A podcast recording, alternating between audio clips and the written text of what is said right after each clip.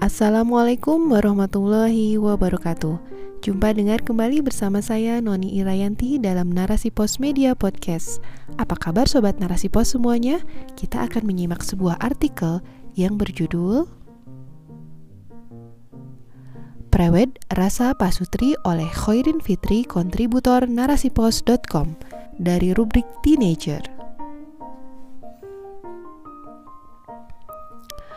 Hmm, yang mau ganti status, senyumnya itu loh, bikin kesemsem. Lagi bahagia ya? Selamat ya, bagi yang bakal mengurangi populasi jomblo di negeri 62 ini. Eits, tapi tunggu dulu. Ada yang butuh kehati-hatian dalam proses ganti status ini. Apaan tuh? Pertama, emang bener banget Rasulullah meminta para pemuda yang mampu untuk segera menikah. Fungsinya biar nafsu dan pandangannya terjaga. Begini sabda Rasulullah tercinta. Wahai para pemuda, barang siapa yang sudah sanggup menikah, maka menikahlah. Karena itu lebih menundukkan pandangan dan lebih menjaga kemaluan. Barang siapa yang belum mampu, maka berpuasalah, karena puasa itu obat pengekang nafsunya. Hadis riwayat Bukhari Muslim. So, jika kamu sebagai pemuda yang mampu nikah secara fisik, ilmu, finansial, plus kini udah ada seseorang yang siap dinikahi, berarti udah on the track alias di jalan yang benar jika segera nikah. Yang belum mampu, puasa dulu yes, biar nafsu dan pandangannya terjaga. Kedua, hati-hati pada jebakan zina. Why? Dengerin ulang deh apa pesan Rasulullah pada generasi muda dalam hadis yang tadi. Yang udah siap nikah, segera nikah. Yang belum siap, gak usah macem-macem, cukup puasa aja. Gak ada tuh pilihan pacaran, kumpul kebo, teman tapi mesra, atau aktivitas berduaan lainnya, oke? Okay? Ketiga, persiapkan pernikahanmu sesuai dengan aturan Allah.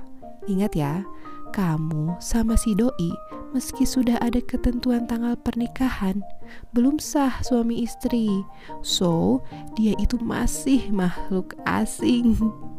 Maksudnya bukan mahram. Itu artinya dalam bergaul dengannya tetap kudu sesuai aturan Allah. Gak boleh itu ada aktivitas kholwat alias berdua-duaan. Udah jamak diketahui kan jika berdua-duaan yang ketiganya adalah Iya, setan. Bisa dipastikan si calon penghuni neraka ini membisikkan pada kita untuk bermaksiat berdua. Entah itu sekedar saling pandang, gandengan tangan, atau duduk berdua berhadapan makan bareng. Sampai yang lebih dahsyat lagi, menjatuhkan keduanya pada zina. Na'udzubillahi min zalik. Oh iya, jangan sampai ikut-ikutan tren viral yang menyesatkan saat menyiapkan hari H. Misalnya foto prewedding, biar undangannya cakep, tapi rasa pasutri. Kenapa nggak boleh? Ingat ya, calon suami atau istri itu masih calon, belum sah. Belum ada ijab kabul yang membuat mereka berdua halal melakukan berbagai gaya bersama keduanya tetap bukan mahram. Gak boleh itu namanya berpegangan tangan, rangkulan, cipika-cipiki, berpelukan, bahkan tidur berduaan. Astagfirullah, zina tahu. Camkan baik-baik sabda Rasulullah Shallallahu Alaihi Wasallam berikut ini agar kita enggak sesat dan menyesatkan. Dari Abu Hurairah ia berkata, Rasulullah Shallallahu Alaihi Wasallam bersabda, setiap anggota tubuh anak Adam memiliki peluang untuk melakukan zina. Mata mempunyai peluang untuk zina, dan zinanya yaitu melihat atau memandang. Kedua tangan berpeluang melakukan zina, dan zinahnya yaitu menyentuh.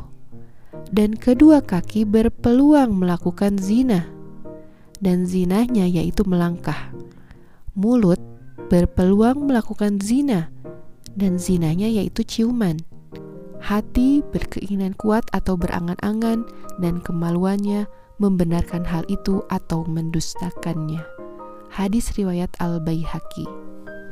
Ngeri banget loh ya hadis barusan jika kita pakai kacamata keimanan. Why?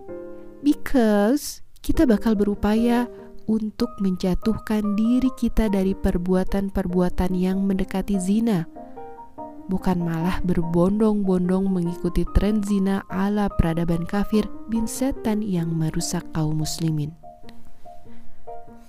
Yang keempat, ingat ya, khidbah itu ibarat kamu sudah punya tiket pesawat. Jam dan harinya sudah ditentukan. Sebelum waktunya boarding, kamu gak bakalan dibolehkan coba-coba duduk di tempat yang bakal kamu duduki saat waktunya nanti bisa jadi saat bandara ngusir kamu kalau kamu memaksa masuk. Berani. Begitu pula tanggal pernikahan. Meski sudah ditentukan tanggal sekian, jam sekian kamu bakal menjadi pasutri yang sah, gak boleh tuh si doi dicoba-coba.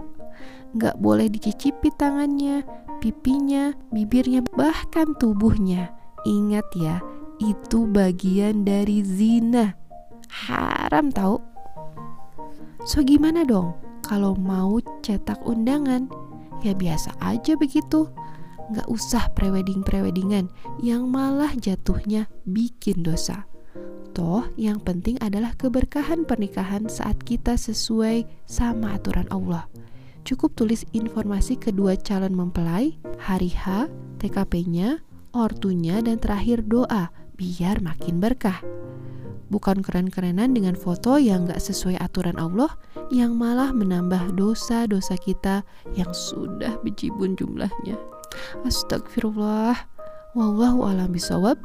Assalamualaikum warahmatullahi wabarakatuh. Narasi pos cerdas dalam literasi media, bijak menangkap peristiwa kunci.